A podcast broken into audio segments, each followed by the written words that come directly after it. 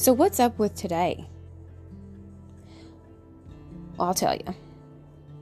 Earlier this morning, when I was listening to my motivational sermons, they started making me think about the direction of today. I know that there's going to be days when things go wrong. I mean, that's just completely inevitable. And yes, God will allow these things to happen.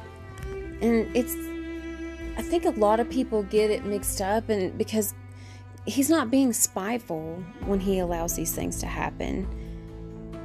It's just, He's waiting on us to reach out and, and ask Him for help. He's, he's wanting us to reach up and try to grab His hand. With free will in the world, things are always going to happen. And God has to let those things happen. We I mean we have free will. But in Isaiah the Bible says, "For I am the Lord, your God, who takes a hold of your right hand and says to you, do not fear, I will help you." So, where's the bad news in that? Right? I mean, when bad things happen, we have choices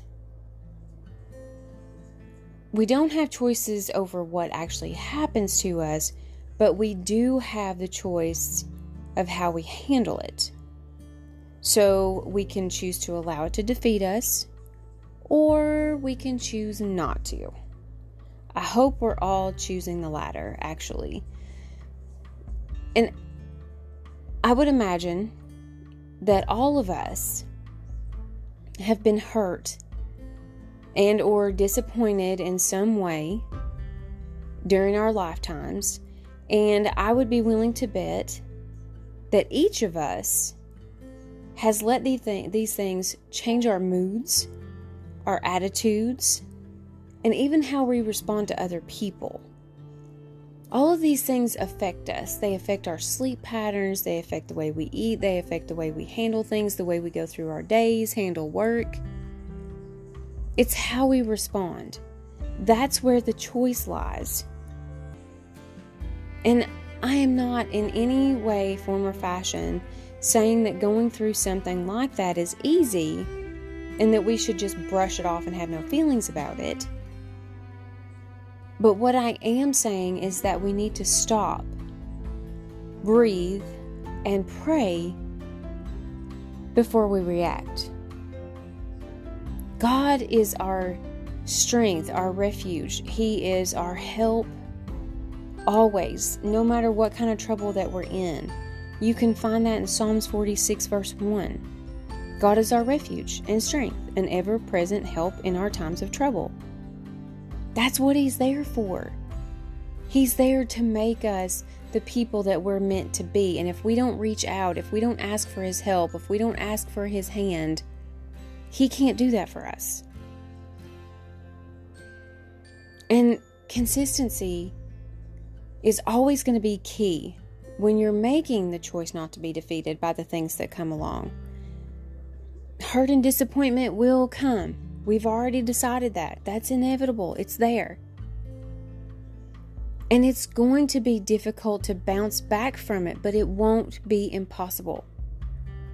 With God, all things are possible, and He will make it so if we're willing to ask Him to.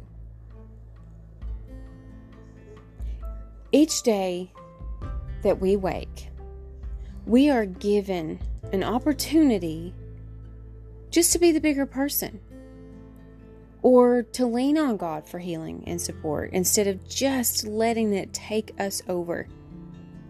It's hard not to do that, and I totally understand that. But in times of pain and sorrow, we do we do need time. We've we've got to have time to try to figure things out because as human beings that's what we do. But staying in the sludge of the hard times is a choice. That's a choice that we're making. Getting disappointment will ha- disappointed will happen. And we'll need time to process it. But wallowing in it is a choice. Leaving our troubles in the hands of God to help us move on with a free heart and mind. I know that I have been in some pretty serious situations, and I used to just stay stuck for a long time because I, I either didn't realize that I had a choice or I was too stubborn to ask for help. but now, excuse me, that I'm fully aware of God's ability to help me through it, I lean on Him for everything. Good or bad, whatever decision, I give it to Him and I wait. Now, don't misunderstand me. That's not to say that things don't ever bother me. But what it does say is that I have discovered it's so much easier to deal with. And I find happiness a lot faster when I rely on God for my strength and my healing. So I pray for you today that you'll look into 2 Timothy 4, verse 17. The Lord will stand with you, and He will give you strength. Whenever you're going through a difficult situation, a trying time in your life, give it over to God. Walk away from it with a smile on your face and let Him handle it. I pray that for you. I pray that you will be that obedient to God and that you'll let Him be your strength.